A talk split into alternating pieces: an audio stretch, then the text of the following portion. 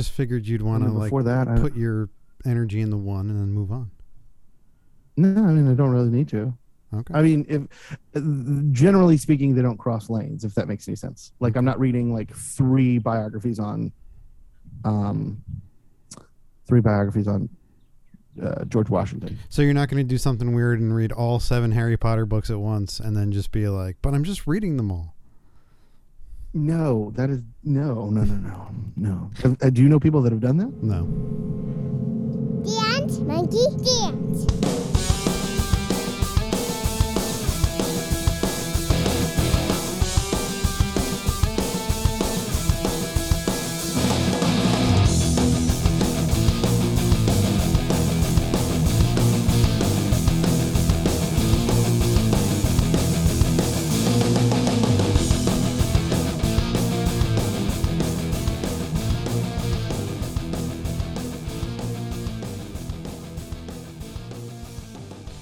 Hello and welcome to this week's episode of Dance Monkey Dance. I'm Chris.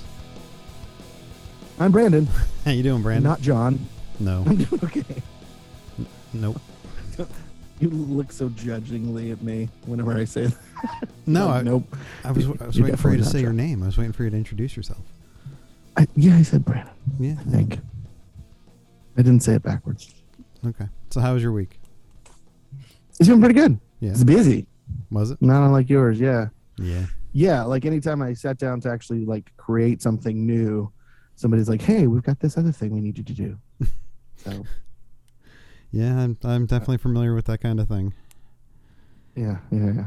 This week was stupid busy and uh sometimes I feel like I'm the only editor at the company that I work for because I seem to be over I'm well, I should say it this way. I'm very fast at what I do and people like the results. So if they have something that they want done, they just I guess they're like, "Well, give it to Chris. He can do it quickly." Right.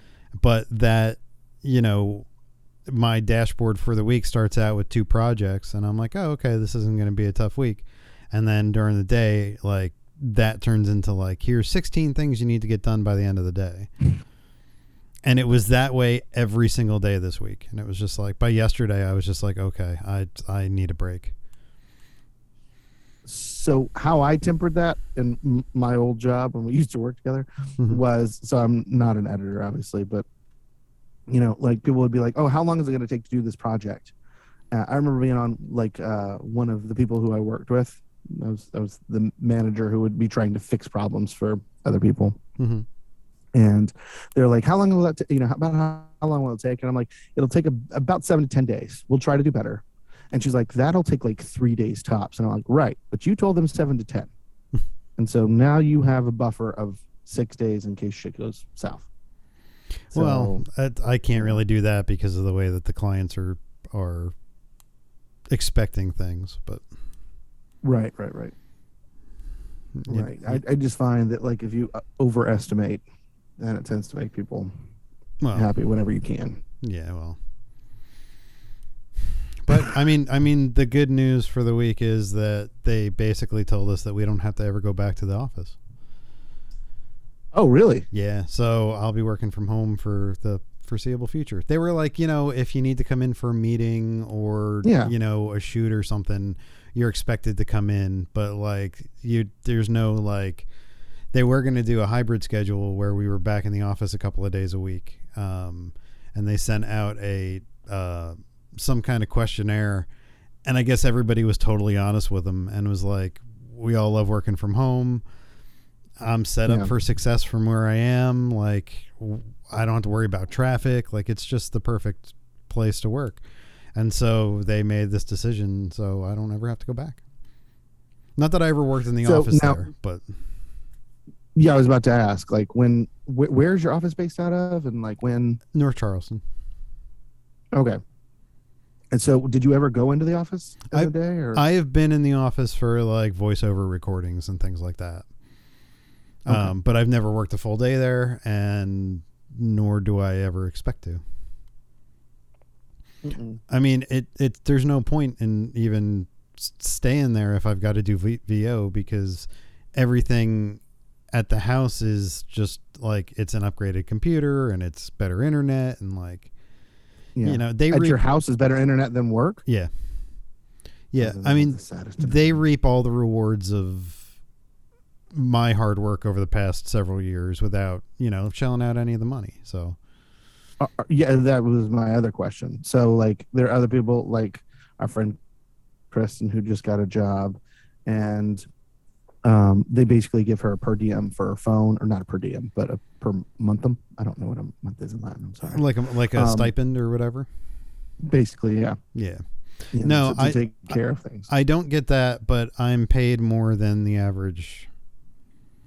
I'm paid more than the average editor in the Charleston area. So, you know, it's it's a complete wash. I mean, yeah, I got you. um, and I would, you know, I was forced into a uh, an internet upgrade through AT and T because they were discontinuing the um, the hardware that I was using, and so basically they were like, "We're we'll come in. We've got everything wired for um, um, Yeah, oh, what the fuck is it called? I know it exactly.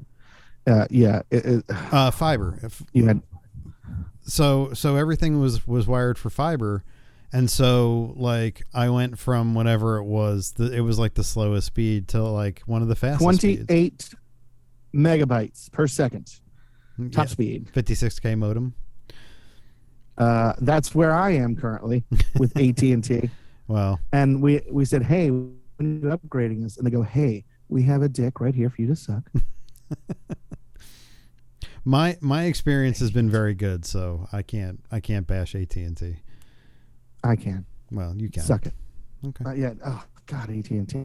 Well, I mean the the the the TV is great because we still at this house have uh we we ha- I have so many streaming services, but there are other people here who want actual like TV, yeah and so it's easier for John too. You know, John can turn on the TV and flip through the channels.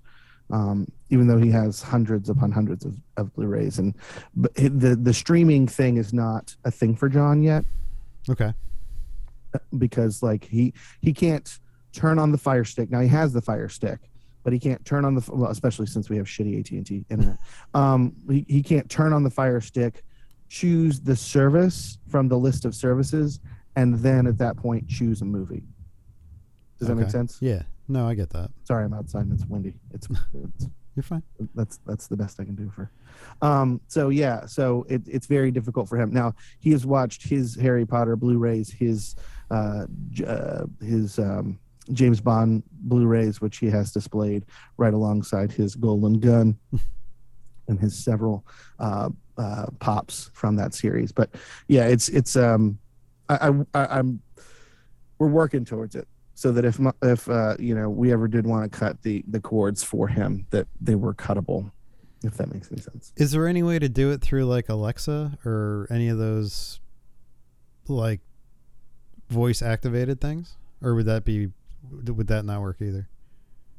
Well for john it is difficult to actually say the trigger word or the the wake word as it were. Gotcha okay. a trigger word. For some of us uh, amazon is a trigger word. Um but uh it's hard it's hard for him to say the trigger word and then come up with what he wants to gotcha. watch. Okay. So, yeah. So it would be hard for him to go, Alexa, play, blah, blah, blah.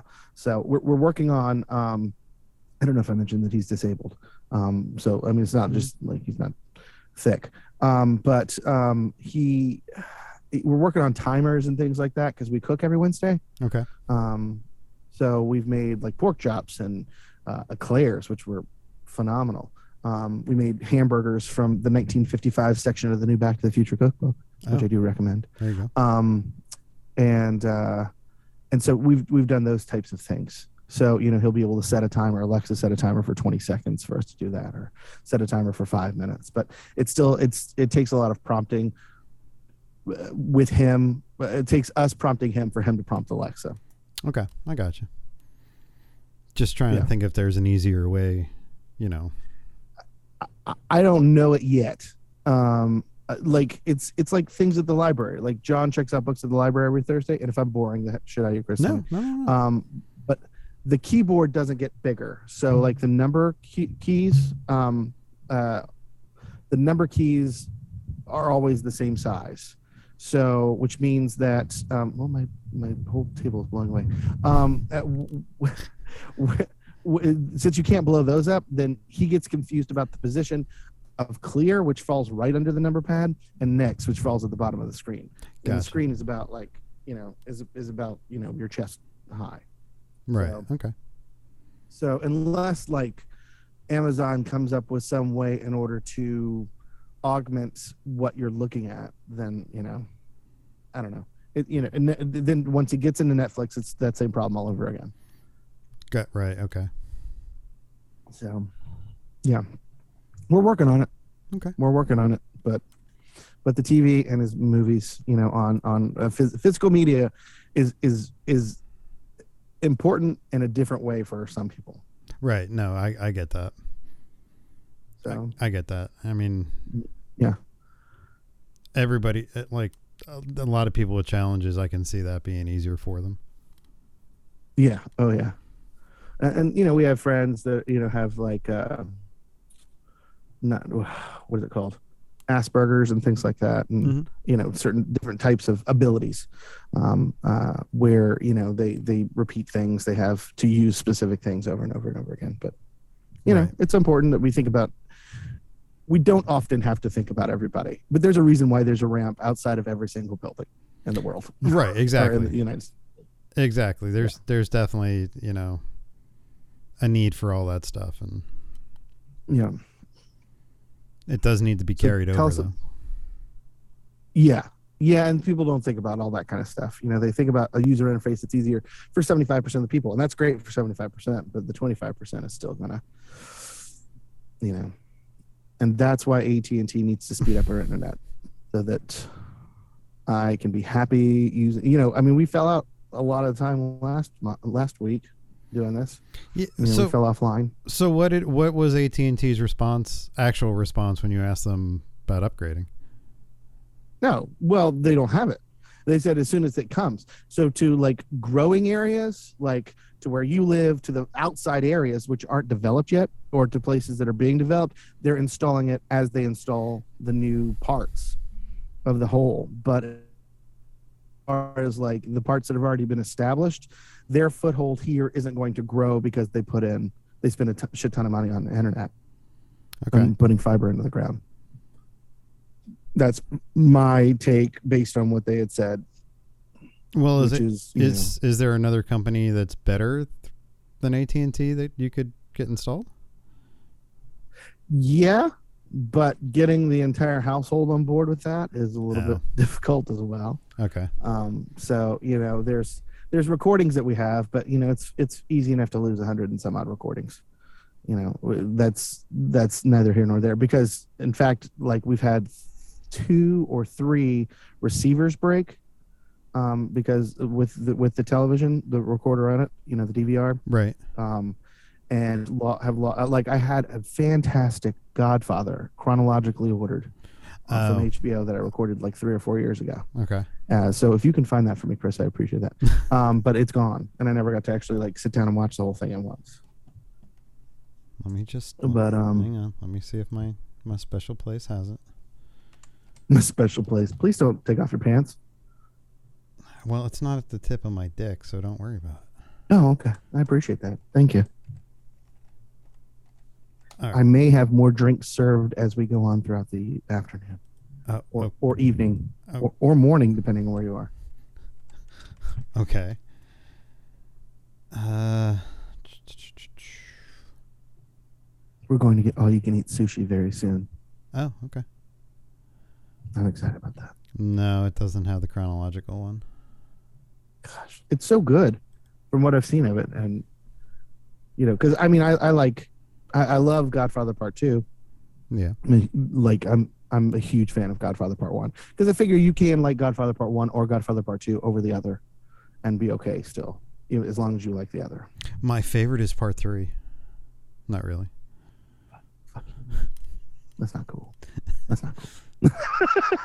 The scene when he just falls over dead in the chair at the end is just, you know, So, like from I, I mean I watched them in order, so I remember like watching, um, Annie Hall with that door closed at the end when he's like, "You need to kiss the ring," and he's just like, "No, no, I'm not gonna do." it." And then like the door closes, and they're like, "Oh fuck yeah, it's it's all good." that was that was the moment for me where I was like, "I love this movie." Okay. I mean, there's so many great moments before that, but I don't think I've, I don't remember like the last time I watched Scarface all the way through. Like I remember parts of The Godfather, but I don't. I I only remember the parts of like Scarface where it's like those parts that are visually quoted time and time and time again. Say hello to my little friend. Yeah, things like that. Yeah. You know, just him of a mountain of cocaine.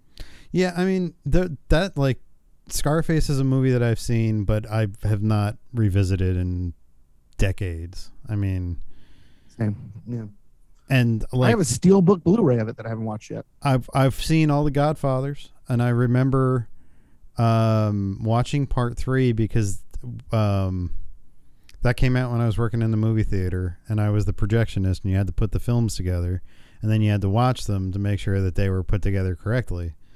So in that six years, I watched every piece of junk that came through that movie theater, and Jeez. um, uh, so I saw The Godfather Part Three, and then I went back to watch the other two, and then oh no. yeah. So I mean, but that it's just because it got me interested in the other two, and so I was like, okay, let's go watch the other ones, and I was like, oh, these are so much better. What the fuck happened to Part Three? Yeah.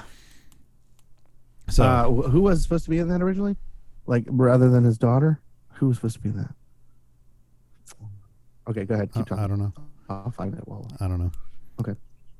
Yeah, I watched every piece of junk that came out those six years, like everything. And there are definitely fond memories of uh, like like um because it was a movie theater and we would have ten o'clock shows. Um, we wouldn't get out until like midnight, and then we'd go over to the diner and eat at midnight. And then a lot of times, if you were with the right people, you'd be like, "Do you guys want to go see like whatever the movie is?" Like the night mm-hmm. before it came out or whatever. And like I had already seen it, but if it was really good, I'd be like, "Yeah, let's go." And we'd have like private showings. And so nice. those those are like great fond memories. But then like you know, I had to sit through things that are were just like fucking terrible. I, I I had a friend who worked at the movie theater. She was the manager at the movie theater, and we were real close friends.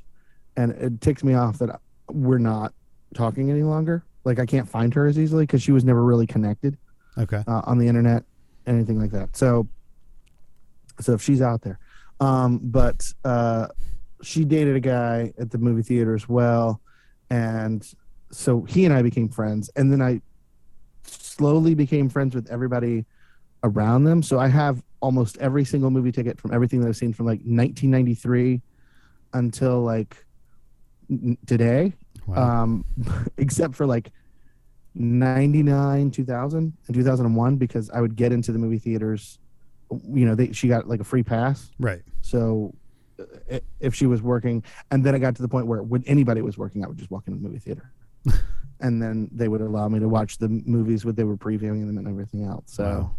it was a pretty flippin' sweet deal I mean, the private screenings were always fun. Like, because Mhm. if the and if the movie was bad, it was even better because you could scream and make jokes and you know that kind of Right. shit. Well, we so the pandemic was very nice for us who were actually still going out um, because nobody else was. Right.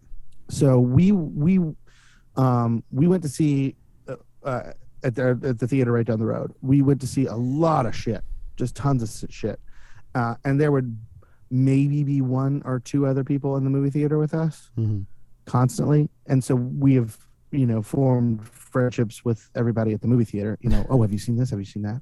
Uh, now um and now that everybody's kind of going back you know every once in a while we'll get like a a, a free ticket. Oh, um, but um we, for for kristen's birthday we actually rented out one of the theaters there. And i bought a blu-ray of xanadu and so we actually watched xanadu in the movie theater for the first time Okay. and um, it's the best movie ever. I don't know if you knew that. Really, that's the first time I've ever heard you say that. That movie's amazing. It, it's highly underrated. It's it's just got a wonderful tackiness to it. Okay. that a lot of films like oh, and Olivia Newton-John. Settle down.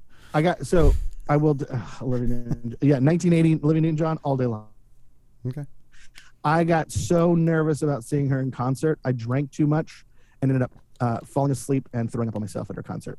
Well, like, were you sitting on the stage with her? Like, why were you nervous? No, I don't know. There's just certain things. Like I saw Paul McCartney as well, um, and so like Paul McCartney is you know Paul McCartney. So we went and had a few drinks ahead of time. I was you know by the time I got there, I was you know okay, so that I could settle into the concert. So like 20 minutes being completely sobered in that concert, I was perfectly fine, and I was just you know there with everybody else. But Olivia Newton-John, like woof, that was rough. I apparently I did not drink enough water in between. Okay. But holy shit, that was a great concert, from what I recall. That you remember. Brooke and Kristen can tell you specifics about that concert. I can tell you that part of the time I was on my feet, and the other part I was not. And then I was in a puddle. And then I was, yeah, I was like, uh, I'm gonna need to clean myself up. But what what what are some of the concerts that you like got really excited about, man? I'm not a real concert goer. I've been to a handful of concerts in my life. Um, No, go ahead. I'm sorry. I can probably count on one hand how many concerts I've been to. Um, Why? I'm just uh, so I have an issue with the sound of a live show. I've been to very few concerts where it sounds good, and um, You've been to very few concerts. well, uh, so well, okay. How how do I put? Uh, I should say I've been to concerts, but I've only seen a very limited number of acts. Do you remember a band from the '80s called Trixter?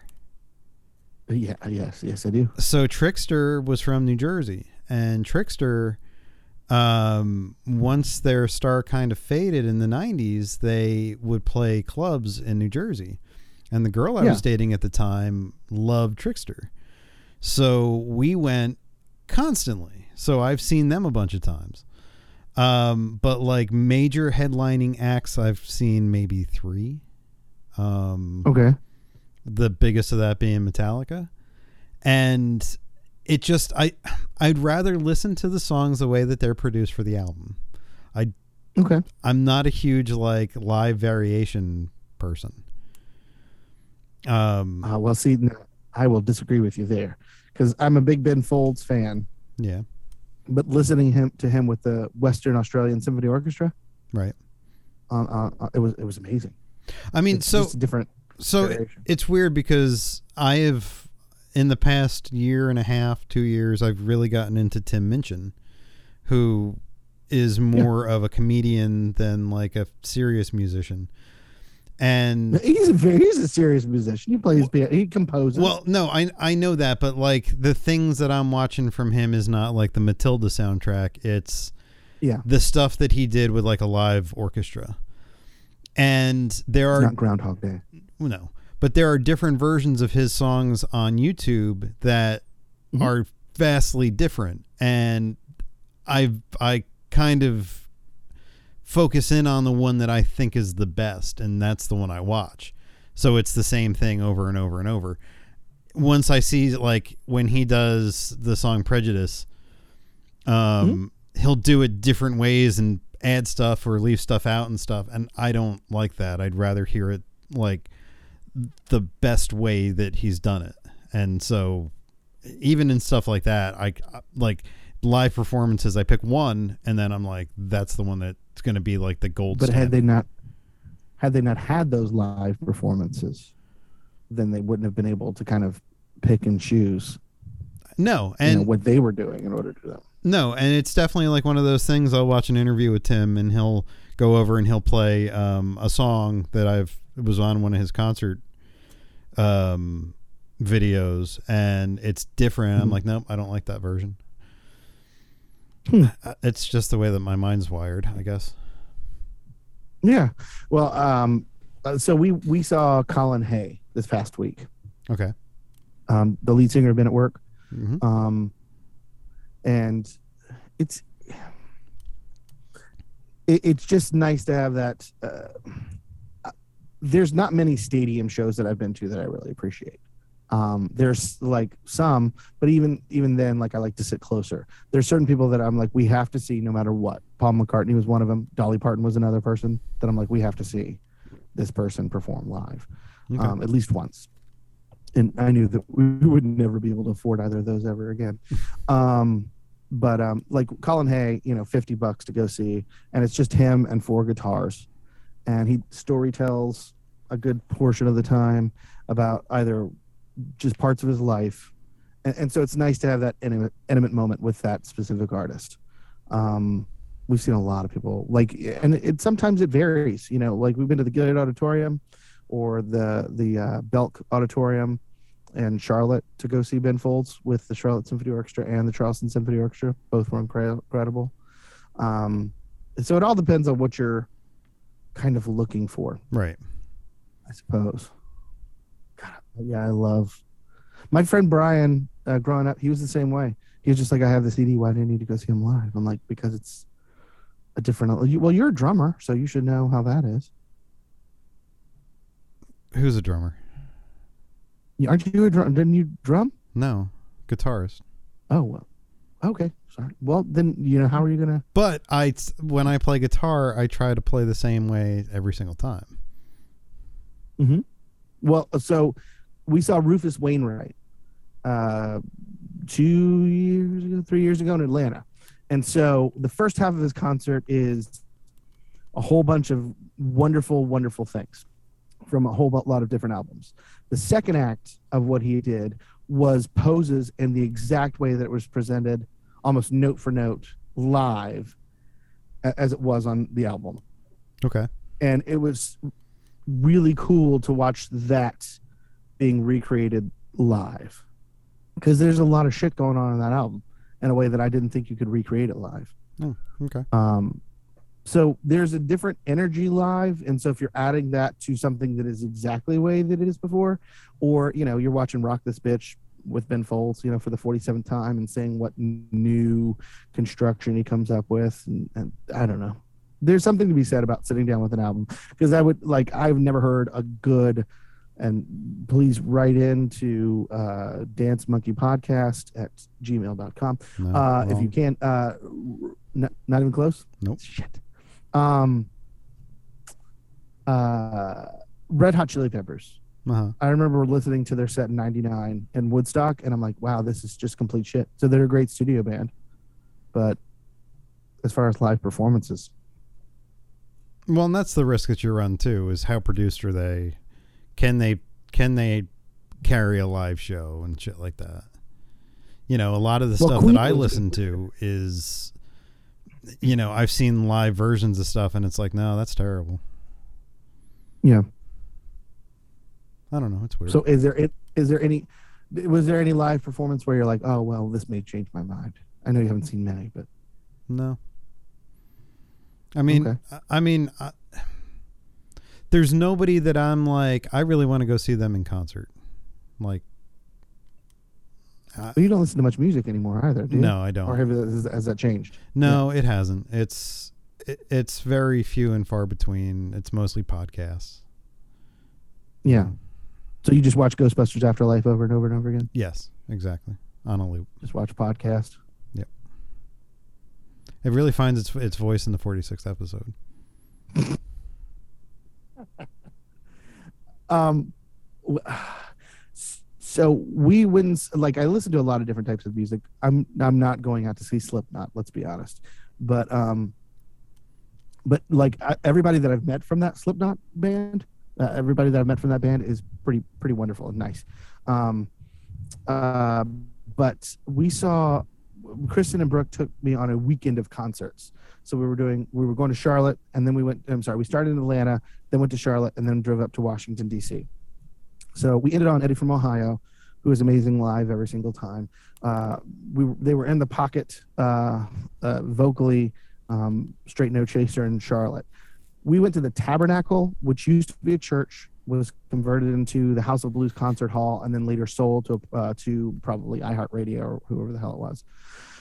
Um, they we saw fun there, and there's a like I like bands like I like Imagine Dragons. They're fine. Um, I like um, who's the like Dua Lipa.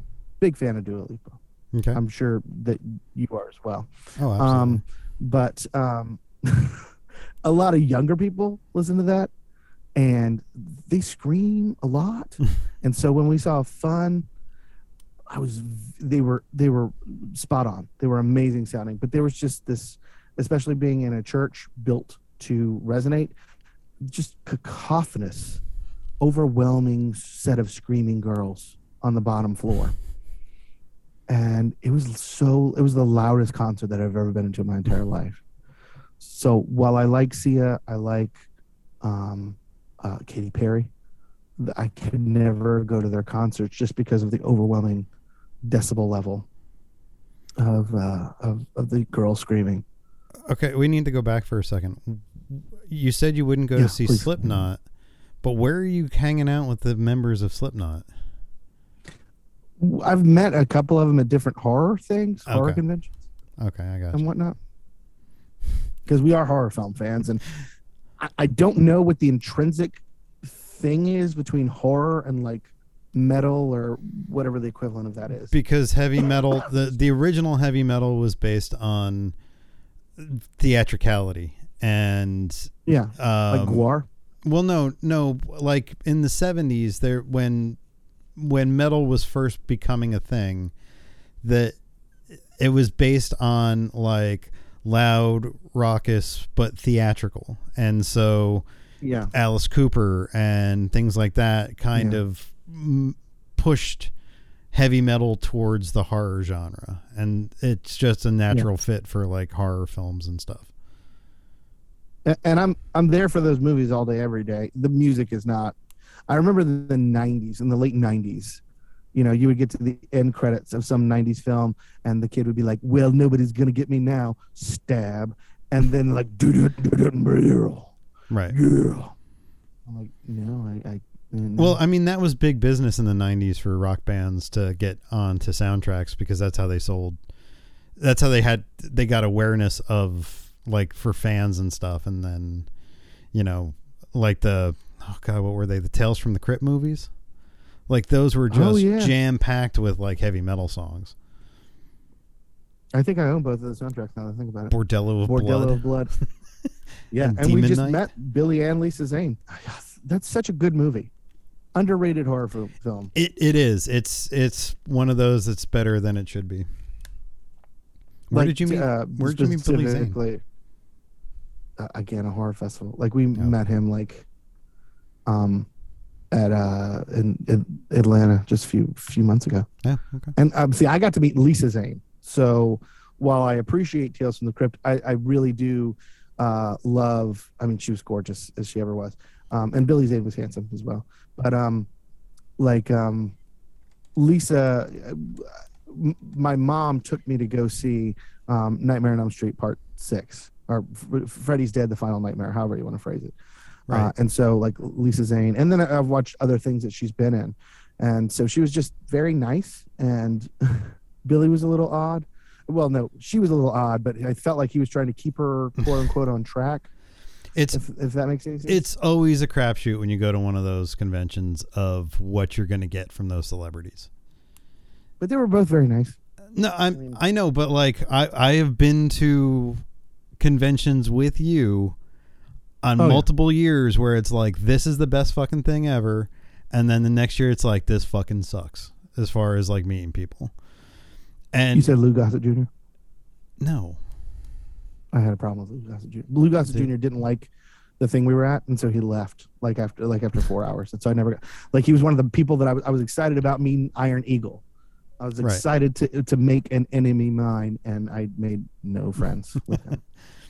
I mean, uh, and I I'm sure I told this on the show when it happened, but like, you know, one year we're meeting um, Nick Castle, and like, like dream fulfilled of of ten year old Chris watching Last Starfighter, um, and then the next year it's um, it's it's trying to go get um, uh, what's his name? The guy that played Apollo Creed.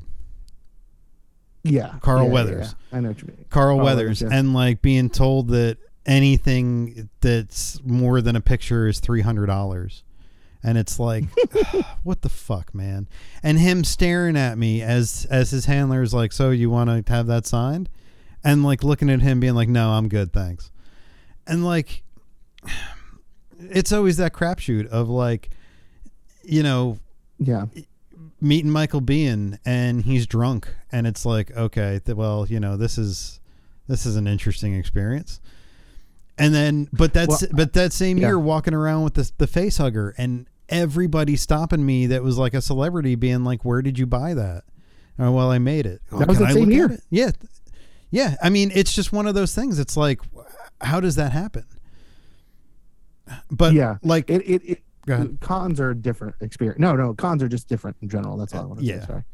I mean, and I remember sitting there. I think, I think I was standing there with Kristen, and we were out in front Mhm. of uh, Matthew Lillard's table. And for some reason, I had it in my head of like, he's going to be one of those guys that this is just a money thing, that he's gonna he's not going to be very personable. Um, but I watched him interact with his fans, and he like jumped out in front of the table, and he got down on his knees for the like the kids, and he was doing shaggy voices. Matthew Lillard. Oh, Matthew Lillard. Right. Right. Yeah, right. but like like I was so in my head of like this dude's gonna be a douche that it was like it was like an incredible experience just sitting there watching people like interact with him, and I was like, okay, like you, and, you and Jamie Kennedy's kind of the same way. Is yeah, it? Jamie Kennedy's kind of the same way. Well, you know, he's very. I think he's a lot is going on internally, if that makes any sense. Right. And so it's not. Uh, if if you go on his YouTube channel, it's an odd crapshoot as well. You know, it's he's a, he's an odd he's an odd duck, especially to be so like external in his projects.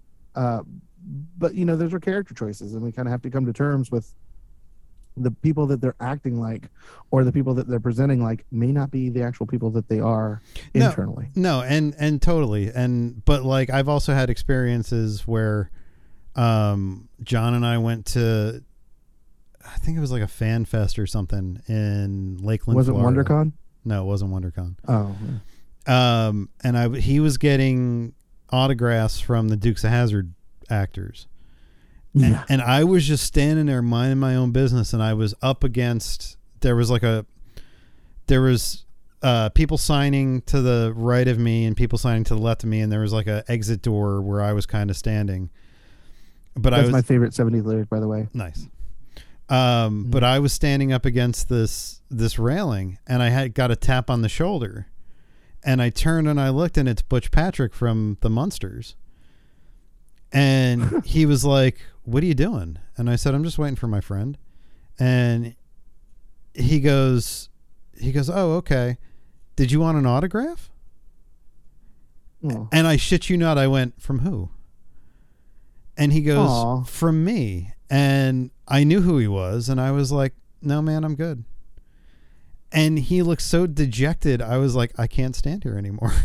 and, and like, I wasn't yeah. meaning it, but like, it was like the year that, um, oh God, why am I blanking on names today? Jesus Christ. Z- Zan, uh, like, uh, are you talking about Xander?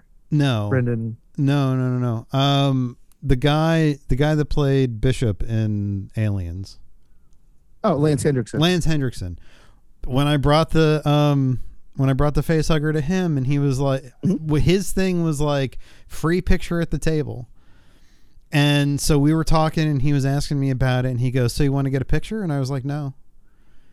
And he looked at me and he goes, "Really? You don't want to get a picture at me?" And I said, "It's nothing against you. I'm just not a picture dude, and I would rather have this this conversation than a picture." yeah, yeah, yeah. And he was like, But he "Oh." understood that. oh, okay. You sure you don't want a picture? And I was like, really, dude, I'm fine. So it's it's you know, it's it's always weird. It's uh, cons are always a weird thing. I I think I uh, twisted your arm in order to uh, get the picture with um, uh, Last Starfighter Man. No, that was I was actually up for that one because that was a fulfillment good. of like a bucket list thing. Yeah. I cannot remember. I, I, you were. I've never seen you sh- at a loss for words, or for, for lack of a better term, shy. Yeah. And I was like, "Come over here, meet him." I was like, Well, no. I have no such qualms." So that wasn't that, that wasn't the issue. The thing was that we wanted to show him the short film, Yeah. and I was afraid to do it, and you were just like, "Come here." Okay. Yeah. Let's just do it. and so yeah i mean and it worked out really well it just you know it, it was me it's one of it's one of like two times i've ever been like totally starstruck around people and the Mhm. other one was george lucas i mean i was i was Well, answering makes sense. questions directly from him and i could barely talk and so it was like Why? well because he was at the place where john and i used to work Oh, yeah. and gotcha, gotcha. he he was walking up with a guide um because he was there with his family and he was asking about something that was backstage and i i happened to be standing there and i knew what was going on so they called me over and said mr lucas would like to ask you about this and and so i'm standing a foot and a half from the man that changed my life and like has created like this thing that I hold very dear to me and like that and meeting Nick Castle were the two times where I was over like da da da da uh, ba ba Yeah. But- yeah. So like this this specific con that we went to, um I am the same way that you are in a lot of ways. Like I'm like I just want to listen to everything. Right. And I, I every single panel that I went to this time, I made myself think of and ask a question. okay So I was like, I have the recordings of them talking. I'm not going to to present them to anybody else. They're just for my personal record, just so in case I need to go back for reference, whatnot. Uh, you know, I'm not there to report. right You know, like when Adam West and and uh, I, I remember reading on like comicbook.com or something like that, where you know Adam West and and uh, Burt Ward uh, announce the new animated Batman movie, and I'm like, I, I'm not there for that. Um, I could be, you know, if anybody wants to hire me to do that, I'm more than happy. Uh, but um, I, I was just trying to, I was trying to interact with these people. So I got like three or four questions in with, um, uh, oh, sh- see, we're both having this problem. I, if anybody that you want to know who the hell they are, and then just ask me, give me specific points of reference. Uh, he's the makeup guy, Tom Savini. Ta- there we go. yeah I asked Tom Savini like three or four questions, two of which got, oh, that's a great question. and, you know, I'm like, damn, thank you. You know, uh, Murray James, um, he was, uh, uh, uh, was it Murray, Murray James? Uh, James Murray, I'm sorry. Um, From the Impractical Impractical Jokers? Jokers. yeah, Yeah, he was there. okay Nicest guy. Now, it, it cost me $70 for his book because I thought that I was getting a signed copy, uh, you know, of his book for, but the book cost 30 and then his signature cost 40. he's he's my least favorite of the jokers to be completely candid a he's a, no i mean i'm not going to tell him that um but, but i mean if we start hanging out this may come up in general conversation. Okay. Uh but he, he's the nicest guy. And he- he's got a good head on his shoulders but he writes a lot of horror books and i didn't even know that. Oh until I, we went to his panel. I was not aware of that either. Mhm. oh wow. Um yeah. And they're good. Okay. Which is not not any more surprising because you know I feel like one platform kind of res- you know he and his friends had a platform just like Johnny Knoxville and all that. And so even the least of them could write a book and be like oh okay well you know. But I think the the good thing about James uh, James Murray is that he writes books that are good um, and then um, at that point he has a platform in order to get them out there. Right. No I I I had no clue that he was an author. Neither did I until yeah. But yeah, it was it's. I, I we we go to a lot of panels, to listen to people talk, and it was who, Pinhead. Uh, who's Pinhead? oh Do you remember off top? no I don't Anyway, he he was there, um, and the thing about Pinhead. Uh, uh, hold on. What, what's his name? I'm Doug fine, Bradley. I can't call him Pinhead over and over and over again Doug Bradley. because he was very kind. Doug Bradley, thank you. Um, uh, Doug Bradley was so well versed in his um, talking to the audience. He knows his Pinhead films, like all the ones that he's been in, like line for line, practically. So when he was talking to these people that he knew would want to talk about one his relationship with with um, with dude who wrote who wrote Clive. Barker. Clive Barker. Thank you. Cheese. Again, we would be. This conversation would be terrible if only one of us were talking. Um, Clive. Uh, they want to talk about his relationship with Clive Barker and his relationship with Pinhead. You know, anything outside of that, he's more than happy to address. But he knew that's what people were there for. That's the bread and butter. And so yep. he was, he was, he was on point, spot on the entire time. He he knew every single line in that film, and if people had questions about like general general philosophy in those films, he would answer it to the best of his capabilities. He's like, I'm not going to answer those that question because I don't think it needs to be answered, so on and so forth. He- he- an absolute gentleman and and, and and genius as far as as far as I'm concerned. He was quite, quite, quite good. And then Kristen, one like Kristen was kind enough when I was poor a couple years ago to buy me a picture with Doug Bradley, uh, and then we actually got a picture with Doug Bradley as well. I was that was that I went to that con with you guys. Yeah. Well, the, this last one he was there again, Oh, okay. and uh, I mean, that even- sounds- even better. That sounds much better than the Edward Furlong panel where all he talked about was like they'd ask him a question about a movie and he'd talk about the girl that he banged there and it was like, Yeah. okay, was- dude, calm down. You're not anybody anymore. hey, everybody's somebody, Chris. Everybody's got a mama. Well, he's a dick, so he can suck it. Why? Why? Why? Why, why was he a dick? I can't remember now. So I brought I I 3D printed the Terminator arm Yeah. and brought it over to him. And I guess he felt that I was there to get him to sign something so that I could go resell it. And he like I I I had made a box for it. I had made this this I pr- remember that. protection box that I was walking around with. And I I gently picked it up and he like snatched it out of my hand and I went, "Ah!" And like he didn't really look at me the entire time I was interacting with him. And I had explained that like it was supposed to be him and Robert Patrick signed on the back of this this section.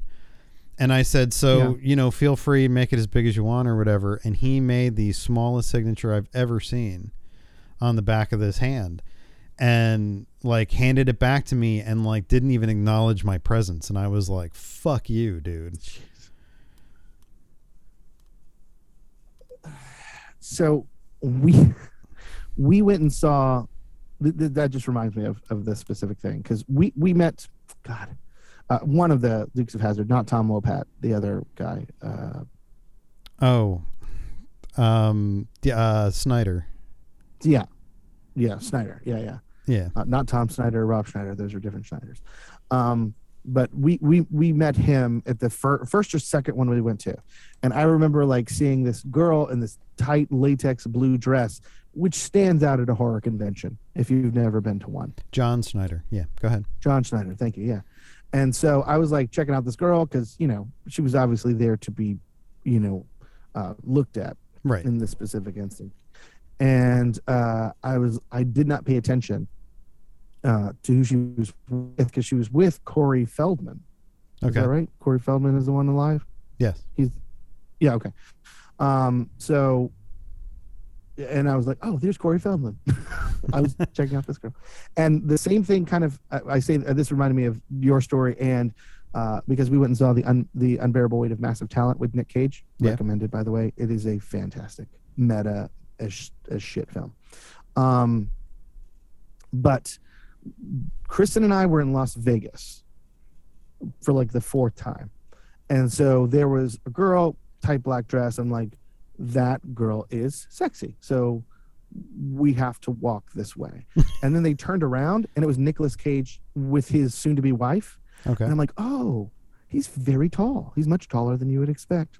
and then I'm like, and shit, we forgot something. So we have to turn around. So I'm like, I hope Nick Cage, who has just turned around and seen us specifically, does not think that we're walking after him in this hotel. Because I'm very happy if he wants to interact, you know, because again, everything, you know, I'm sure he, he and, and she are both wonderful ladies and gentlemen. Uh, but I was like, uh, please don't think that I'm stalking you, Nicolas Cage. I am not, not today, at least. So, but After that, he was leaving Yeah. Las Vegas. he was, yeah, I don't, you know, I think it was his, he was on a honeymoon actually. Yeah. so you stalked Nicolas Cage. And, well, what does that have to do with John Schneider?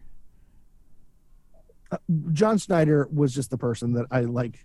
We John Schneider is one of the first people that I remember meeting at a con through like an elevator escalator situation. Like, Oh, okay. we've been on. Jamie Kennedy was on the elevator with us, if you remember. Oh, yeah, I remember Um, that. N- N- Nichelle Nichols. I don't think you were on the elevator with her. No. Um, so Chris, Kristen's boyfriend, um, he was was with us. This was his first convention, and so um, I cannot remember who the hell was on the elevator. Like, uh, there were a few people, and and so he was like, "Oh, we'll wait till the next elevator." I'm like, "Get on that elevator, get on that elevator, get on the elevator." He's like, "Oh, okay, all right, fine." So he got on the elevator, and I think he was with like um, uh, one of the guys who played Jason Voorhees or whatever else, Okay. and he ended up having a conversation with him, not knowing who the hell he was. and I, mean- was like, "Those are the those are the fun times." Yeah, those are the, that's the way to do it. Yeah, I mean, those are the moments that you're gonna that are gonna kind of be vacuum sealed in your head. Yeah. So, So the the Nicolas Cage film was good. oh, so good. like if if you like Nicolas Cage, uh, it it is making fun of himself at the same time that he is actually like recognizing what he does and doesn't do. Like you know, they they mention Face Off, they mention. Um I'm trying to block the wind, but I don't know if I can. No, um fa- face off uh con air Yeah. all, all those kind of different things the, the entire premise is from the previews is that he is being paid a million dollars in order to go to this guy's party okay. you know for a weekend and uh things take some wild and hairy turns um you know he he um i don't want to spoil it because it, the, the movie explains itself. Okay. like the movie is like oh what if it's about this? And the movie has been about that for the last 20 minutes. And they're like oh but what you know everybody's looking at that movie but what if the movie was to become this? And then it becomes that movie. Gotcha. So- okay. it's a commentary about the industry. It's a commentary about like uh, what happens within its own self. It's very interesting. And it makes perfect sense why it was made I'll have to check that out. oh yeah and if you haven't done that the uh so, something uh s- we talk about that something somewhere everywhere at once Yeah. Yep. You yeah mentioned we, it. yep Did you see the new I can't remember. Jurassic World trailer? yeah Are are you excited about that? are, are you excited about that because i want to hide some of my excitement if you're not that excited you can be excited about something I'm not excited about. I, I know but it's just I thought the last Jurassic World movie was not very good. yeah I liked the it's first jurassic one. world jurassic park movie I I liked the first one. I thought the first one was a very nice homage to the fir- like the first set of films. Um, going back to the island and seeing all that stuff. I thought the 2nd Mhm. one was was weirdly tied up in the cloned girl subplot in the mansion Mhm. and I was like okay that's that's a little weird and that's not really a Jurassic Park movie or Dra- Jurassic World movie but whatever and I'm excited to see the old cast back on screen in those roles. Mhm. And I, I'm not a huge Chris Pratt fan, so you know you got to take him with with the movie. So other than that, I mean, I, I like the ideas of of dinosaurs like roaming the country and like people having to like run in fear and stuff. I I like the concept. Um, I just Mhm. hope it's a good movie. the movie looked batshit crazy. I'm so excited about it. With the feathered swimming dinosaurs, and then like uh, like I I don't love the entire like I'm, I'm happy with it because of what it's produced, but I don't love the entire. Oh, we're geneticists that are going to basically create bigger, better, meaner dinosaurs constantly. Right. Um, I don't that that over the three movies has just been kind of like okay, cool, cool, cool, cool, cool. Um, but again, it's a means to an end because I mean, if you look at the the first three films, it's like oh, we opened this park, and so therefore we created these dinosaurs, and that's the only point in those first three films. Right. Like we've got to get save the dinosaurs at this point. We've got to basically save the person off the original island with all the you know. It's like okay, cool, cool, cool. You know, um, so I don't know what that other plot is for the first three or the second three films, but um, yeah, I'm, I'm every time I'm there for it. Like it's it's like Pirates of the Caribbean. It does not matter if that film is as bad as it could be, as long as it's vaguely watchable. Because I love the first Pirates of the Caribbean movie so much. I love Jurassic Park so much. I just don't care. even but I, so I'm not the audience. even on Stranger Tides, you like that that No, movie? I didn't like any of them after the first one. I Oh, didn't okay. like any of them after the first one. But I would go to see 15 more. Okay. I was gonna say No, I like the first three. Yeah. The first three work as a as a group, and they No, tell they the don't. story. And then they were like, "Well, I mean, at least it, there's a through line to most of it." Yeah, yeah, yeah. But like, I, I, li- I like I like the fifth one pretty well. Is there a fifth one? really, Which The- one? Which one is that? One? with Javier? Bardem, where it was like cursed pirates again? At least, at least it was like disconnected from the shit that was the first, with the the second, third, and fourth one. Wait, I but was it's at least happy that it Was. but it's not because Orlando Bloom and and what's her name are in it. It it, was disconnected enough because it's like Jurassic. It's like this Jurassic World Dominion or Jurassic, yeah, Jurassic World Dominion. It's like you're bringing in the new characters. Don't give a shit if it has anything to do with John Hammond or anything else. Just give me that shit. It is a drug. It is a drug because there, there. I am not on board for everything make, being made. Like if there is never another Back to the Future uh, movie made, perfectly fine with that because it is a perfect trilogy. Yeah, there shouldn't be. Don't That they should Don't- never don't- touch that. No, and and I'm 100% on board with that. Like um uh but there are just some movies where I'm like yeah, please Getty needs more drugs. Um and those are those movies. So does it Um, does it Fast sadden you? Fast and the Furious is not. Does it sadden Yeah. you when when Johnny Depp says that he will no, never work for Disney again? So that there is no chance of another Pirates? No, well, yeah, yeah, yeah, yeah. Because you know, I, I, I, I watched. Okay, I am the weirdo who watched all of the movies before Pirates of the Caribbean. So, I am a fan of. And God, Chris, don't laugh at me too hard. I liked the first Country Bears movie. Oh Jesus! Oh, Yeah, because there are moments you you can say what you want about that movie, but the music, the original music in that movie, that, that is actually the Country Bears, is wonderful. Um, and Christopher Walken is really good in that movie, but the movie's terrible. I understand. So Um, so when you say you saw the movies, you watched all the movies that were based on theme park rides? Yes, yes, on all those IPs. So, like when people are like people ignored Country Bears. People kind of paid attention, but really disliked Haunted Mansion, which I'm 100% okay with because that movie didn't make a damn bit of sense. Um, but like when Pirates came out, everybody's like, "It's gonna be shit." I'm like, "It's gonna be watchable. It's gonna be like like it or not." Those movies are relatively watchable. Well, You know, even even uh, uh, Steve Guttenberg in the Twilight Zone Tower of Terror. I mean, I can tell you, I was in Florida working at a company that was heavily involved um, when Mhm. Pirates came out, and everybody that I knew that worked at Disney was like, "This is going to be shit." Everybody said that. Everybody was like, even with the trailers, they were like, "Dead pirates walking underwater, like that's never going to Yeah. be a thing. Like, how good could that Everybody thought be?" shit. And then I want to say I went with a group of friends out of like morbid curiosity of what this could actually be.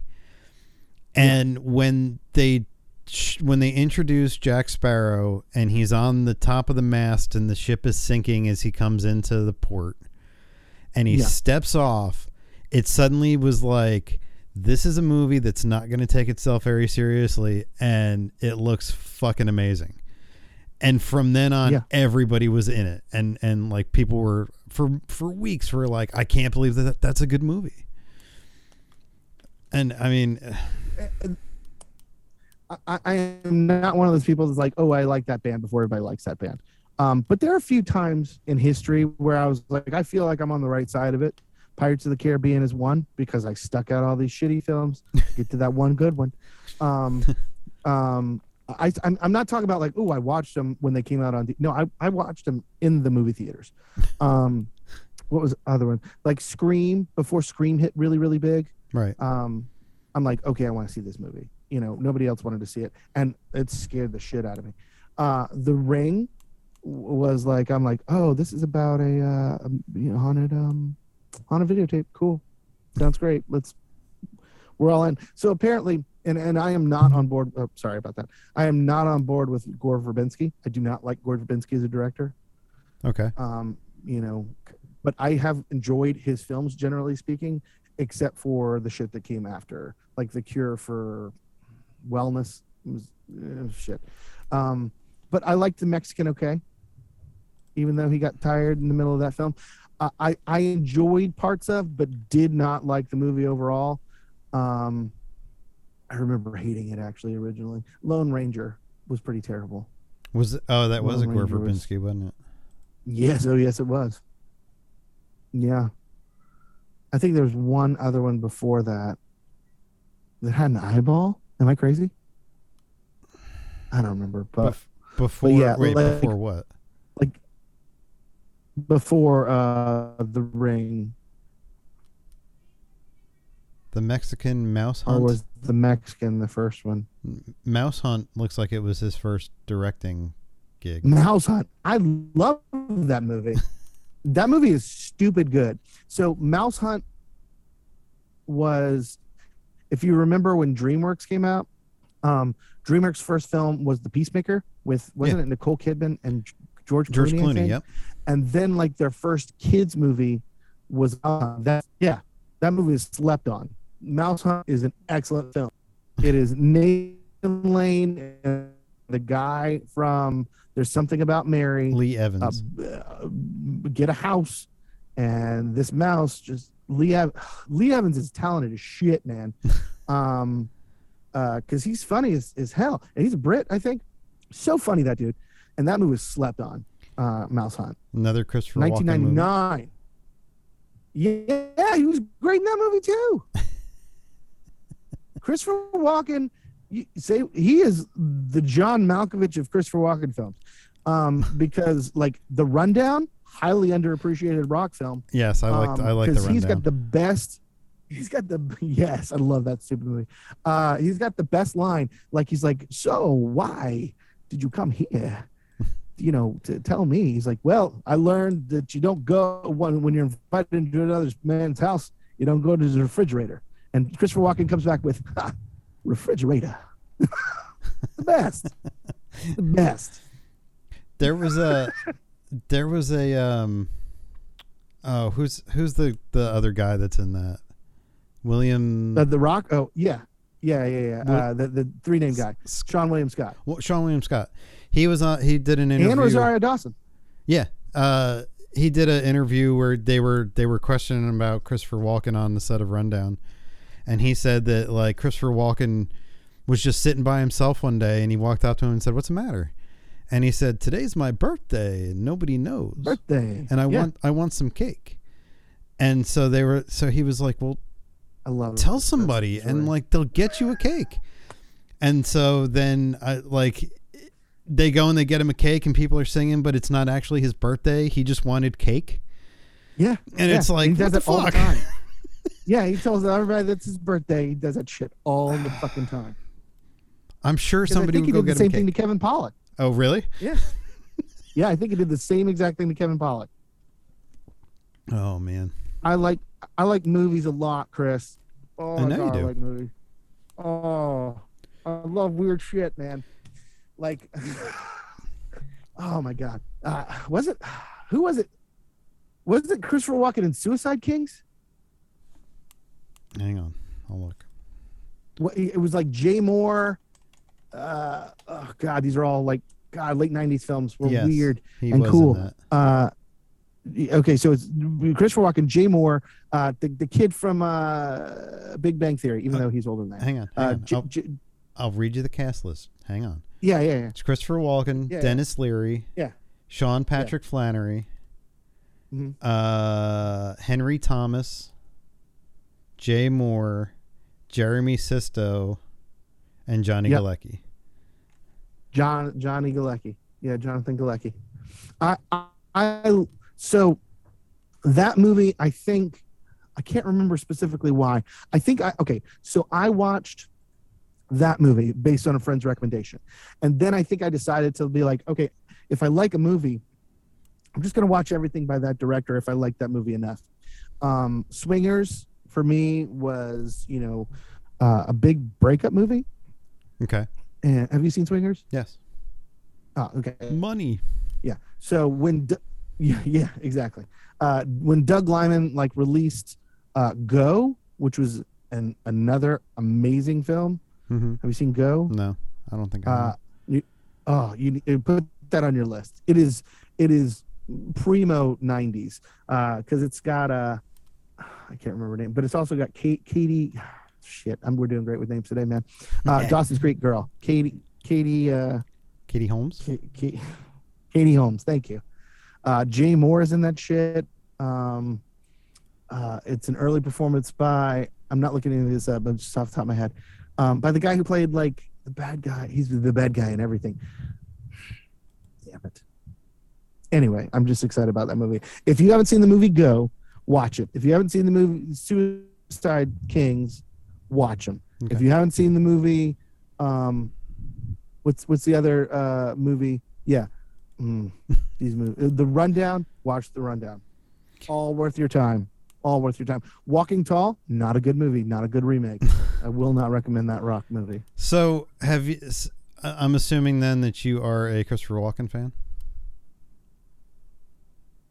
It seems it, but no. I mean, I think that was just a spin off point. Yeah, but yeah. I mean, I'm a Deer Hunter fan. I liked. Uh, I like Deer Hunter. I like. Uh, I, I did not love the Prophecy, but I own them all. Have Have you also seen the uh the show that he did um called The Outlaws? It's on It's on Amazon, and it's uh Steve. It's from Stephen Merchant, Okay.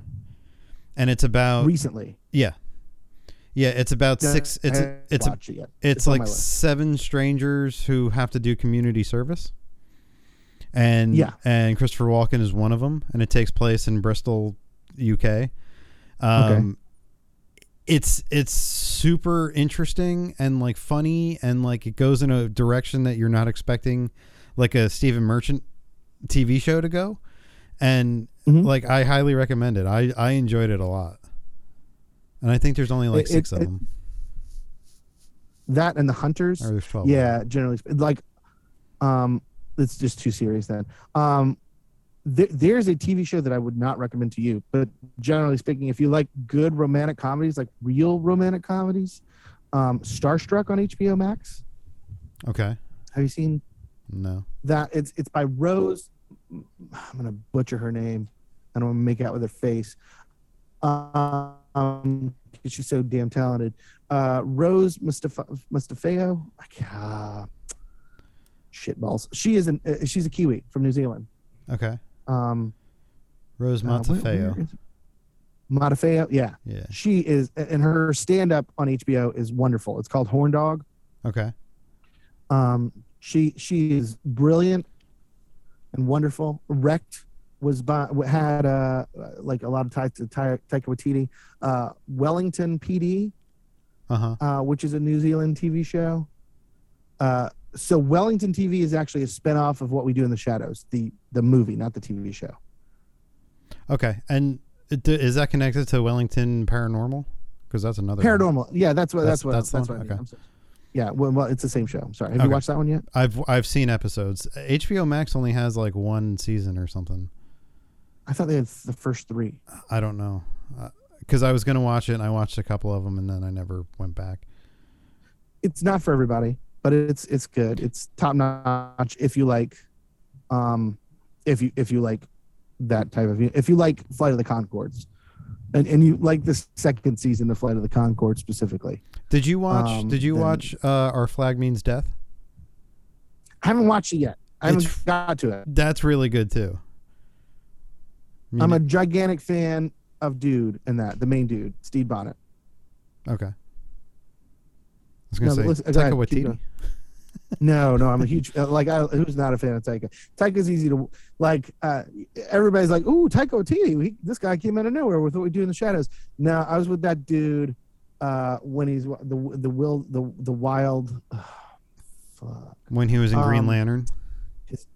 Yes, I was a fan of Taika Waititi when he was in Green Lantern. Yeah, like, and that aggravates the shit out of me. That took so many years to put Ryan Reynolds and Taika Waititi in another film. Uh, Rhys Darby is who I'm talking You about. don't, you- but you don't think that that Taika plays the same character in almost everything he does. He's one of those Who guys. Who gives a shit? Who gives a shit? yeah, but you Is- don't. do you do you like the band Cake? Do you like the band Cake? No. Okay, cool. There's people like myself who like the band Cake. If you like one Cake song, then you like every single Cake song because that's the only Cake song. Yeah, but you There's don't want to see a little song. range. I don't need range. What do you need range for? You, Uh, uh, like, uh, uh, yeah, no range, range, no range, no. Who the fuck needs range? okay. I mean, I like to see actors in like like be different people. Sometimes, I mean, well, let's be honest. I mean, Ryan, he Ryan Reynolds is another one. Absolutely. He, he has he absolutely has the range, but he's making money not using that. okay, fair enough. Making a shit ton of money. So, you know, that he can make, you know, the Adam Projects or, you know, I mean, The Rock, yeah. I mean, like you watch Ballers, he has dude has range. Because if you watch Young Rock, excellent series, and you watched Ballers, not a really excellent series, I think. Um, it's different, but it's still pretty much The Rock in the middle. Yeah, but himself. then you know, there's not- Jungle aren't reaching out Cruise. Jungle Cruise is terrible. Fine. Nothing was wrong with that movie. For a Pirates of Caribbean movie, it was great, but for being a fucking Jungle Cruise movie, it was terrible. Chris, have we learned nothing? That's why I like that damn movie because it's just Pirates of the Caribbean. Even even my I, I guess she was 11 when we were watching it. We're st- we're sitting there and we got to the part with the cursed pirates Married young, by the way. and she married tu- young. yes, thank you. She turned around, she turns to me and goes, "Daddy, uh, Same thing. why why is this like pirates?" And I was like, "You've It's got a- me." It's a beat for beat remake of Pirates of the Caribbean. I'm like not even like, not even kidding. But did you have fun while we were watching or no? No, I Okay. I thought I thought some of the chemistry between not even between The Rock and what's her name. It was it was um, Emily. Yeah, yeah, yeah. it was her and her brother that I thought had really good chemistry, and then like the rest of it was The Rock being The Rock, and it was like okay, uh, sure. I mean, and it's so stu- and I like Jesse Plemons. I like a lot of what Jesse Plemons does, I love Jesse Plemons. Yeah, but yeah. somebody should have been like, not that accent, man. Yeah. No, I mean, it's it really that movie specifically require, and I know we've talked about that movie before, uh, but that movie, like a lot of movies, honestly, just requires you to sit back and not think about it. And sometimes you need those films. I think there are a few too many of those films, and I think that movie costing two hundred million dollars was ridiculous. We're gonna get Paul Giamatti, and he's gonna be in it for a minute and a half, and you're like, what? So- uh, but why? So good, so good in that movie, but why? Because did he get a break from Billions and being genius on that show? I, I don't know, man. That's a dude with range. But That's what range will get you. That's what range will get you. Yeah, Thirty seconds Did in a film. Well, you look at oh god, I watched this terrible shit movie, uh, The Survivalist yesterday because I've got a list of like I don't know if you know that I have really really long movie lists. Yes, and I'm Chris, sure the audience um, knows that too. and I'm God, they're so stupid long. Um, but I watched a movie called The Survivalist. It's on Showtime Plus, Sh- Showtime Computer. I don't know what the hell it's on. Uh, it's on Showtime Online. Okay. Probably is on your TV, but how many, how many of your audience have TV anymore? Um, it- is terrible.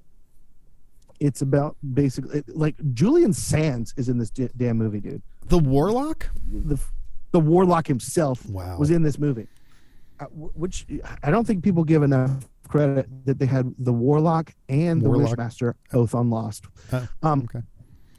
You remember the, the yeah I can't remember the dude's name from Wishmaster. He's a pretty cool actor too. Um, but what they do? Do you watch a lot of low budget films at all? Like, have you seen any of Bruce Willis's last twenty films?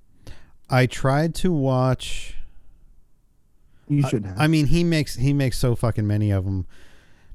He was a colonel, and they came to get him because there were aliens or something. And I made it through about ten minutes, and I was like, "Nope." I think you're watching Apex or Fortress. It um, wasn't. which w isn't Fortress the one with um Highlander? Chad Michael Murray. No. No, Chad Michael Murray was in Fortress. Uh, and Apex was uh, M- Madonna. Um, Michael Madonna, I think is his name. I don't. The guy with the prettiest eyes in the world. Uh, Neal Ma- Neal McDonough. Neal. Yeah, Neal Yeah. McDonough. You- so you know who I'm talking about. I knew too. exactly who you were Um, talking about. Yeah, he, he's he's he's great in everything that he does, even though everything he does is cra- everything around him is crap. Yeah, I mean, he's one um, of those guys that should have been way bigger than he it turned out for him. Yeah, yeah. Screw anybody who's not casting that dude in like everything. His his price point should be a point where like, well, we have to hire him for this because obviously he's worth this. Um, So so wait, for some reason, Chun Li, the Street Fighter movie, that was he was good in that, but he was terrible. I listened to a podcast with him, and he he was basically saying he's he's very outspoken about his religion. He is somebody who has made a decision as an actor that he will not have Yeah. a romantic scene with an actress because he feels that that's disrespectful for his to his wife. And I completely That's fair. respect him for for that. But apparently Yeah. that sent shockwaves through Hollywood where they were like, "Well, fuck him then." And it took him a That's long dumb. time to get back to where um, I think it was the CW superhero s- shows that cast him as Legend Damien Darhk where they were like th- like Neal McDonough is a name and he's willing to do a TV show um and so like you know but but for some reason that that that rubbed people the wrong way and it was like that's fucking stupid like as as an outspoken atheist i'm like i don't care what you believe and if you have Right. morals around that that's fine and that shouldn't fucking Yeah. stop you from working just because your views don't match anybody else's i mean what the Right. fuck man Well, like I, I when when we optioned that movie, I, I put in the contract that you can't use. i- i- There's can be no cut of the film that uses the word GD, just because it pissed my mom. If not, you know, God, um, um, because I don't think God cares, but whatever, mom does. Um, and so like, but I don't give a shit. You know, if you want to put that in your film, I don't. You, as long you're as long as you're not bringing that to the table, you Right. know, I want to watch Mission Impossible six and seven and eight. right You even know, though I, I don't care that he's cra- as, as long as he's not hurting other people right or or handmaids. Yeah, jeez, that was kind of nuts. yeah i mean Apparently, Leo was shit with. with so uh, so i don't remember how we got on neal mcdonough but um oh, Neal McDonough. Okay, so he was in this movie. He was in this movie with Uh, Bruce Willis. right. It was he not? Yeah. Um. So, what they do in these low budget films are they want somebody to put on the cover art. So what they largely do is there's no action around those people, generally speaking. Not unlike the survivalist with uh, Julian Sands, um, J- John Reese, John Reese Darby. I can't. it The guy that played Elvis years and years ago. He's also in Match Point, I think. And then um, and uh, John Malkovich. We're, we're all in these movies okay and Gina Leigh Green from uh, Sabrina the Teenage Witch. If she would like to call me, we can go get lunch. I'm perfectly happy with it because she seems very nice and she's she's nice. Um, but um, but yeah, so th- the people like Leigh Green, the people like Chad Michael Murray, they're doing all of the action sequences, except for maybe like one small one close to the end that is probably a shootout or something like that, where it's still standing around talking. And most of the other times, it's like the sequences with uh, John Reese Darby or whatever his name was, and and Julian Sands were all done in flashback, and they're all just sitting there talking. So it's like five minutes of talking with Bruce Willis in, in Apex, and it's five minutes of Chad Michael Murray talking to Bruce Willis in Fortress, and it's ten minutes of the- you know that's all they do is they basically have these scenes where they, there's no motion Hmm. to those sequences, even though it is an action science fiction yada yada yada movie. It was not So Apex they pay them that I saw. okay. It which one? was Cosmic Sin. that's even worse. That is one of the worst movies I've ever seen in my entire life. That was I got it through I've about the first five minutes, and I was like, yeah, I I can't.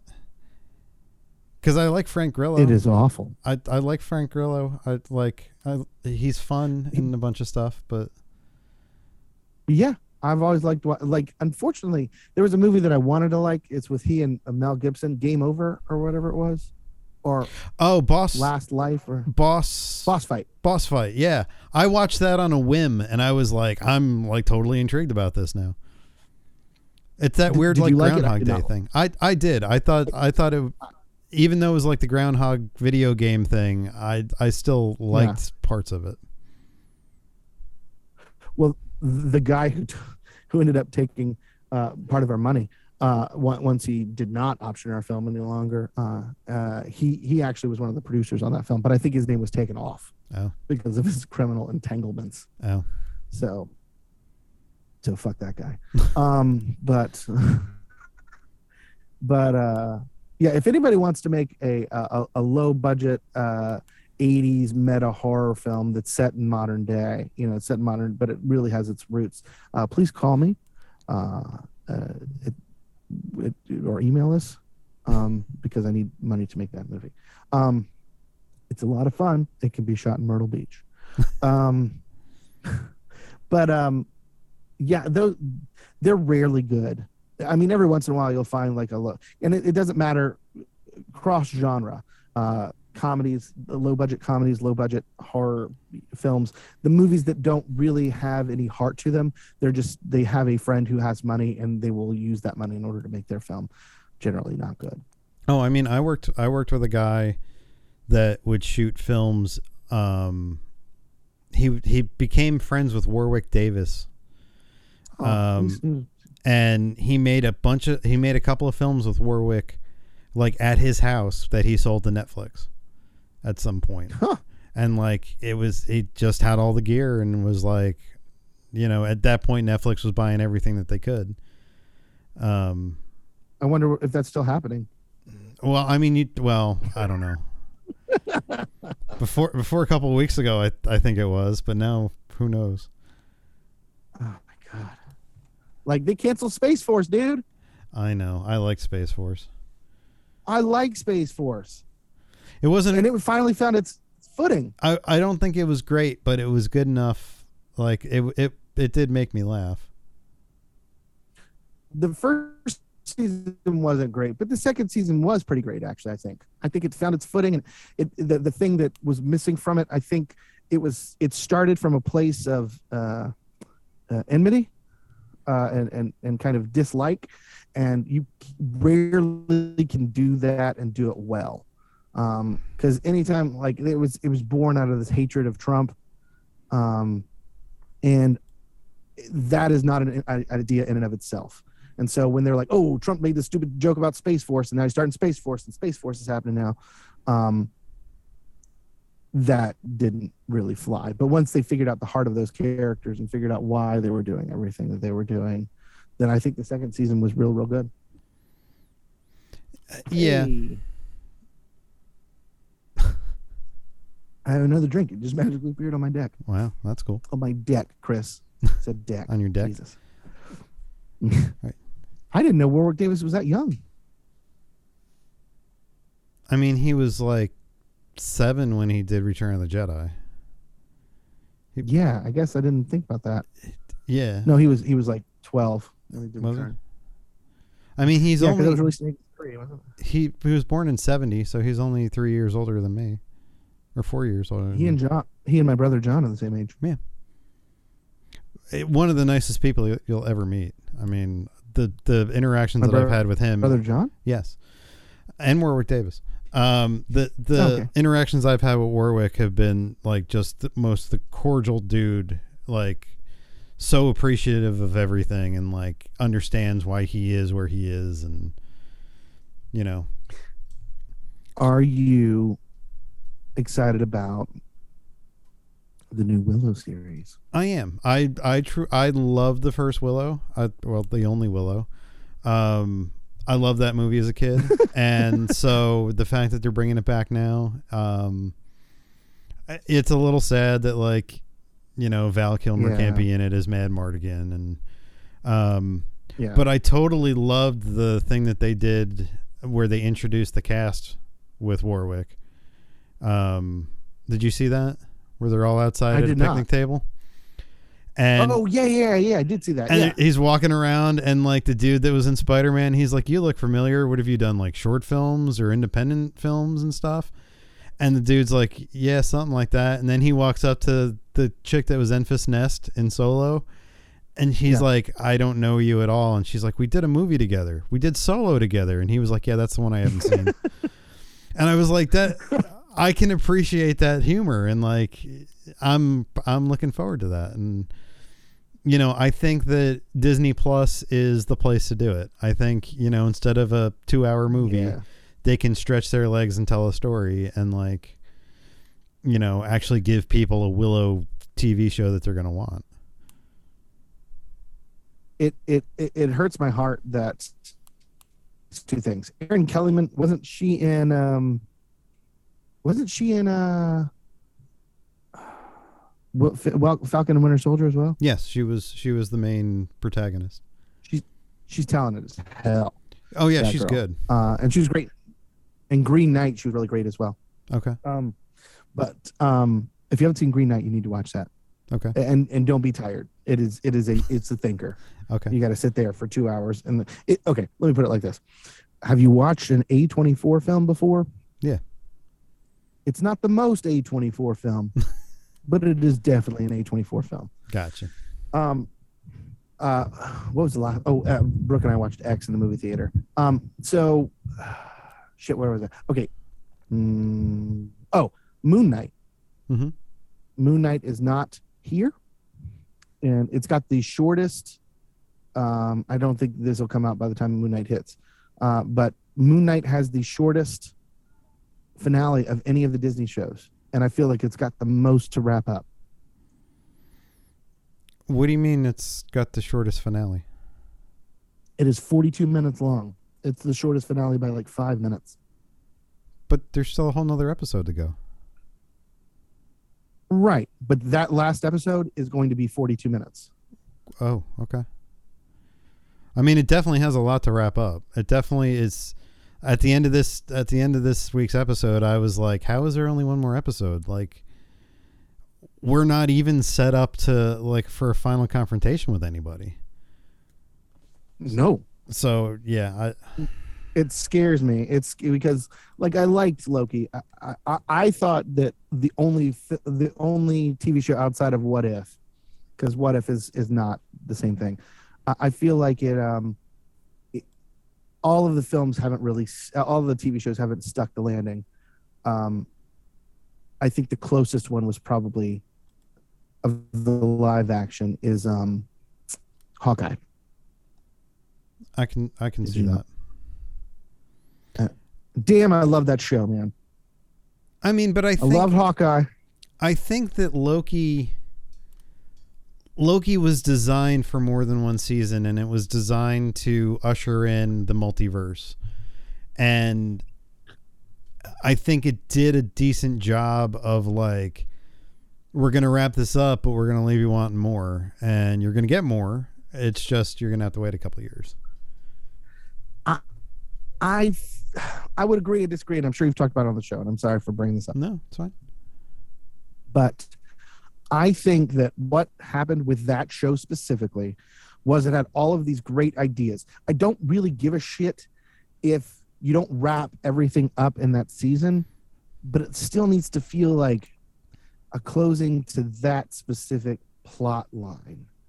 And I feel like they spent a good portion of the last one, maybe two episodes setting up a whole bunch of other shit in the Marvel universe rather than a whole bunch of other shit in that TV show specifically. But that's what Loki was designed for. Loki was designed for that setup where because COVID had fucked up the schedules, everything was like out of order and like they had to do some like finagling in order to make it all kind of fit. But like Loki was meant to usher in that stuff. And like Wanda Wanda was meant to Wanda WandaVision was meant to set up like Doctor Strange and like all that kind of stuff. which is fine, but it did it well. It closed its own story arc while building out another story arc. Loki did not do that well. Okay. I, again, I, I liked all of it.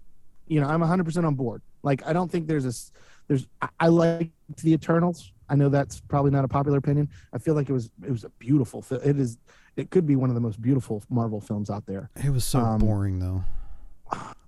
you know, I get it. Um, I, I'm not saying that I encourage people to watch that one. Black Widow felt a little bit like, and this is on my third watch of that one. Black Widow felt a little bit like Thor, um, Dark World in its failure to to do what it was trying to do, um, because it didn't set up anything that I really gave a shit about.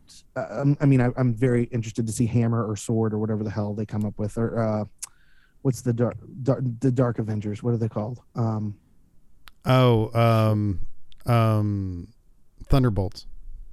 Thunderbolts. 100% on board for Thunderbolts. I'm 100% on board with Young Avengers, but I don't think it set up anything very well. It didn't even tell its story very well. And that's what I'm kind of miserable about. about.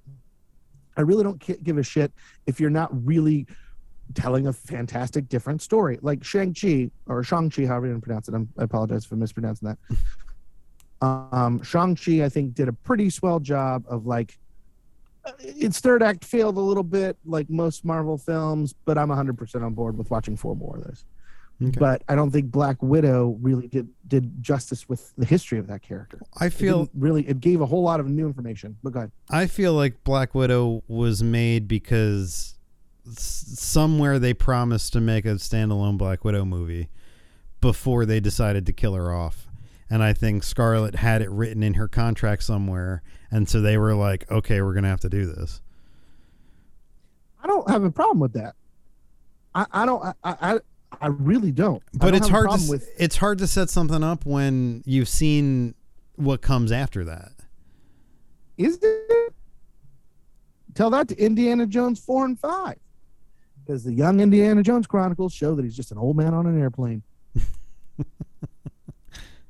Okay. Sure. I don't I don't I don't think it is. I think like as long as you care about that character, like like But nobody look- cares look- about her. look- I I don't think a lot of people cared about Hawkeye, but they made a damn good show out of that. Well, Did you like that show? I did. Or did you are you gonna Okay, good. I always liked Hawkeye. I I don't think people gave Hawkeye enough credit. Um, That's true. as one of the Avengers, and I I think I think Jeremy Renner being in the headspace of like I don't want to be fifty and in tights and running around with a bow worked perfectly into that show of like Hawkeye trying to retire. And I think Super that excited about West West Coast Avengers. I don't know, man. I'm I'm real West close. I'm w- real close to like superhero burnout. I get that. I'm not, but like as long as everything brings something new to the table, um, it, it is an uphill battle with Endgame after Endgame. Uh, and I think they've done well. I think like they've upped it several times. I think like this the um No Way Home was was a great like wrap up to the three Spider-Man films. And basically like, hey, we're not going to show you getting him being bit by the spider, but we're going to do three movies where it's his origin story. And it's like, wow, okay, only Marvel could do that. And I just don't know. Like, I can see uh, multi multiverse of madness being cool, but I don't know how you top that. I could see it being an absolute train wreck. Yeah, but I have I don't think it will be. And I even have- if it is, I'll probably love it. I have faith in Kevin Feige in order to pull that shit together.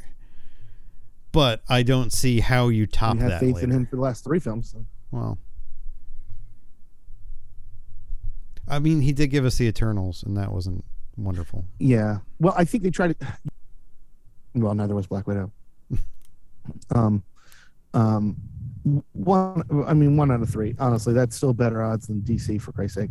Um, I think. uh, Zack Snyder Army, come after me, bro. Um, please don't. I I'm so sorry. I I still enjoyed his cut. Um, what what the hell was I supposed to say? I- I don't think you need to make an Avengers level event every single time. But I do think that you need to make whatever film you're trying to make. And I think they made a better Black Widow movie. And I don't think it's the problem with the character. I don't. Um, they made a better Black Widow movie in Winter Soldier. Because Right. Winter Soldier is an espionage film. Right. Ant Man is a bank heist. Whatever the hell that film is, just make the best version of that film. But when your when when your message overshadows your story and your character, and that message isn't really even well done, then you get Black Widow. If your message is secondary to your characters, you end up with WALL-E. um, because WALL-E, Jesus, that's an excellent movie. That could, is that Pixar's best film. I think so. I mean, it's my favorite Pixar film. I think it is mine too. Um, but yeah, I, I just don't think I, I don't need um, a multiverse of madness every single time, and I feel I'm that's where I think we're gonna get tired is if you're not making these smaller films. I don't need like a home run every single time. Just a nice base hit is well, cool. I think Love and, and I feel like Shang-Chi did an, was a nice double. I think I think. Love and Thunder will be a good barometer of that because you have a a high level Avenger on an adventure, and if it if they can keep it kind of subdued and like not saving the universe, I think it'll be fine. Say what you will. I'm apparently chewing on a cherry. I'm now. I'm so sorry. Say what you will. Yeah, got. I, I'm worried because if you keep it smallish, you end up with uh, Thor Ragnarok, which in its third act could explode. And but like story wise, it was relatively tiny for the first two acts because it's the Hulk interacting with Thor interacting Right. with Valkyrie. Great. Um, Love and Thunder has Guardians of the Galaxy and the God Killer and Olympus and and and and and and and Yeah, no, I And- understand. are you playing with with that sandbox like Guardians of the Galaxy 1 or are you kind of overutilizing certain things like Guardians of the Galaxy 2 because I felt like there are parts in that movie that really didn't need like the whole you know blue shit on the Dairy Queen or whatever the hell that was.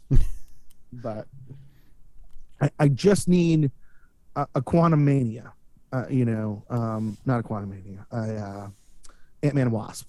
You know, Right. i need if you're gonna just i just need the next step up from that i don't need it to be civil like civil war was the third one and there's a good reason for that Right. and it works so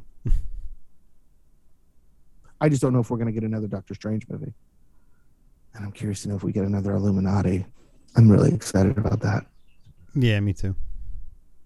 did you read that in the books as well A long time ago. Yeah. I remember like reading it and I'm like, ooh, why is Peter Parker so mad at Doctor Strange and Black Bolt and Professor X and Tony Stark and Mr. Fantastic? And I'm hoping to see all those because I want to see them so badly. I want to see them so badly. But Sam Raimi, you know, say what you will, it's directed by Sam Raimi. So you've got Evil Dead, Evil Dead 2, Army of Darkness, but you also have Spider Man 3. Yeah, but Spider-Man three, I feel was was a product of meddling. Yeah, no, I feel that. You know, he I'm just hoping there's. he he put in um, Venom because he was told to, and it shows. It it shows. Like he didn't care. He Venom was not the character that Venom's supposed to be, and so like it was just terrible. And but like he gave a Spider Man too, and like you know that's one of the best Do ones. yeah. It. I think Superman seventy eight, Batman eighty nine, Spider Man two, X Men two. Uh, you may not agree with me on that, but I feel like those are the outside of like the modern day, you know, because I, I think like the Marvel universe, the MCU is different than everything that kind of came before No, absolutely. um, Iron Man. Absolutely. And I would agree with that. I mean, But- I mean, X X two is probably like it's up against the other two movies. It's definitely the best of that trilogy because X Yeah. X Men they were trying to find their feet, and, and X three they had so many problems, and it wasn't Brian Uh. Singer, and it was like all this other shit going on. Hey, let's kill Cyclops off screen, like. Mm. Like just just send him off. Yeah, Just just he's not away. around, man. He's not around. He's visiting not his mom. around. You I don't, don't, have to kill her. You you're, you're not Joss Whedon. Stop trying to be Joss Whedon. Because Uh, even Joss Whedon does at this point in his career does not want to be Joss Whedon, everybody should stop being Joss Whedon at this point. except for Marti Noxon, and she's pretty awesome. Okay. Well, um, yeah, I, I, I, I, I'm curious to see these movies, especially since we lost Jon Watts on Fantastic Four. Yeah, I know, but like, Marvel's Marvel's pretty good at finding directors, so I I don't really have, uh, and and most I've heard a lot of their directors say that they don't they direct the films, but they don't really get to edit them. That's Kevin Feige in the editing bay. You know, like Well, I mean, James Gunn directed his shit, and you know, it still felt like James Gunn. right and and um and Taika Waititi feels like Taika Waititi like Yeah, yeah like yeah. Ragnarok felt like Taika so I don't know if they're if they're lightening up on those but like when you have Well, Kenneth the Russo Branagh brothers. and like Yeah, yeah. like you totally like ham fist them into like it's got to be like this you're like okay whatever It's see, I watched a lot of Kenneth Branagh films, and it did feel like Kenneth Branagh, even though like it felt Kenneth Branagh through the Marvel prism. right You know, it still feels like um, uh, every uh, that's I think what a good director does is they can still have their voice through this prism, and like you have you know a lot of uh, uh, the Russo brothers what they did with with all of that stuff. It's still like if you watch Community, it still felt very very much like the Russo brothers. so can then you Um, if, if you've God, watched a lot so of good. Kenneth Branagh can you explain Death on the Nile to me No, nobody should be able. I, you know, I don't understand the special effects in that film. like, I don't, I don't know. It was money, time, disease, or what caused the specific. Like, I mean, I enjoyed the movie. I still like that movie a lot. But uh, did, did you like the movie, or didn't like the visuals on the movie? Or were the visuals so distracting that you? I didn't. like I didn't really like any. I'm not a huge Gal Gadot fan, so they keep trying to make her happen, and I'm like, okay, whatever. Unless she's falling out of a car in Fast and the Furious Seven, you don't want a part of it. No, not really. Did, you didn't see Fast and the Furious Seven? Yes, I saw. I've seen them all. We talked about this last week. I guess based on our conversation. Oh, okay. I, well, I can't remember everything we talk about all the time. You should. We have a, a, a public record of you remember it because you had to edit it.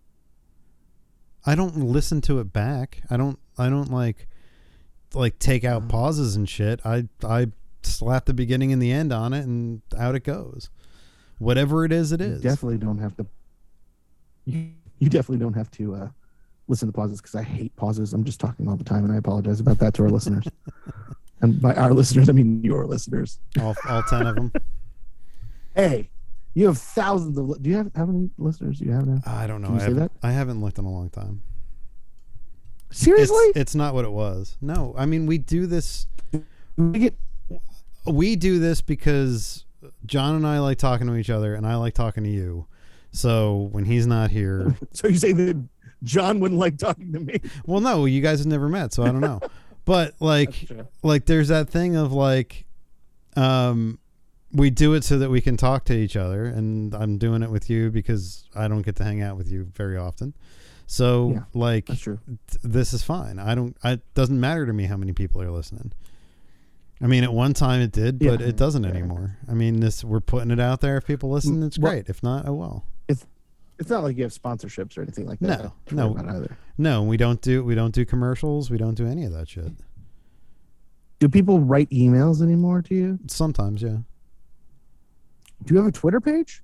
Do they tell you how much they hate me? I'm so sorry, anybody listening. Um, I worry about that because I don't want to offend anybody. Like, I mean, I don't mind saying things that people disagree with because I, I don't agree with everybody, but I'm more than happy to listen to everybody. Um, but yeah, I, I don't want like people. I don't want to aggravate. I don't want to anger people in, a, in a smart way, not stupid people way. you're not relax Because there are people that are, you know, a lot of people got really angry over everything Zack Snyder. I mean, look, it doesn't matter because you're my friend and you're doing this for me, and I like Mhm. talking to you. And so, whatever, if if people don't want to listen, then people aren't going to listen. Uh, it doesn't matter to me. Oh, Well, it God, matters to me because I want to. Yeah, what? The, it matters to me because I feel like what you, I know that you don't feel this way, but I feel like what you and John do is uh, important because you know people. There are a lot of people out there with, without anybody, and so you know if people can kind of share in this communal thing in a healthy way then I feel that that's important, you know, because they should have people should be able to, if they don't have someone to talk to about their interests, should be able to listen to somebody with their similar interests. Well, no, and, I get know, that. hopefully it's a healthy discourse between you and John. Yeah, it can be. I don't know. Huh? It can be. It's Yeah, it's a yeah. lot of recommending shit to each other. Yeah. Um, do you do you uh, WhatCulture do you watch them on YouTube at all? Mm, I watch Trek Culture, which is part of that. Yeah, right. So Jules Gill, have you seen him on there? Mm, I don't think he's been on the Trek one. Okay, he, he does a lot on the main channel and on the horror page. You know, and what's really nice is that he's like, um, uh, what he does, you know, he'll go through things, and even when he's feigning anger, you know, through uh, uh, if, um, whenever he's feigning anger, and he always at the end he goes, "I just want everybody to know that they're important," and things like that. And you know, if you need to talk, reach out. You know, we'll talk to you about this kind of thing, and that's kind of what I feel like everything should be. There's so much negativity out in the world that hopefully somebody finds our babbling on my babbling on for two hours not you because you're intelligent um you know find some comfort and some fun in what we're doing Yeah. Well, that's why we do it. Well, I know I know you said you could go up to 5:30 and we're getting there. So, yeah yeah i got you i'm not worried i don't think anybody wants to hear me talk anymore until next week till hopefully next week. until next week yeah We'll, we'll talk for another so we, hours. i'm yeah sure let's do that I'll, I'll miss sushi but we can we can all you can eat friendship uh, which sounds much weirder than i was hoping Go ahead, explain your way out of that one. I'll I'll wait. Oh, I I've not had enough to I have had either too much or not enough to drink or both actually. Uh, you're just sitting back. You're literally sitting back. Don't do that. Don't- I'm just letting you dig the hole. I'm gonna have. Hey, I I had a I, I paid a hooker to do that once. I'm so sorry. Did you just make yourself laugh to the point where it came out your nose? Um, no, I just laughed into my drink. Okay. and then got all over my glasses. but yeah, it's, it was my stupidity that caused that. All right. I have a college education, just for the record. Sure. Sure. I'm going to grad school soon. Oh my god. All right. Well, on that weird right. note, we'll uh we'll end the podcast. Um if you want to get in touch with us, you can always send us an email at info at danspunkypodcast.com. You can follow us on Twitter, Facebook, YouTube. Let us know you're listening. So until next week, this is Chris. And Brandon. Have a good week.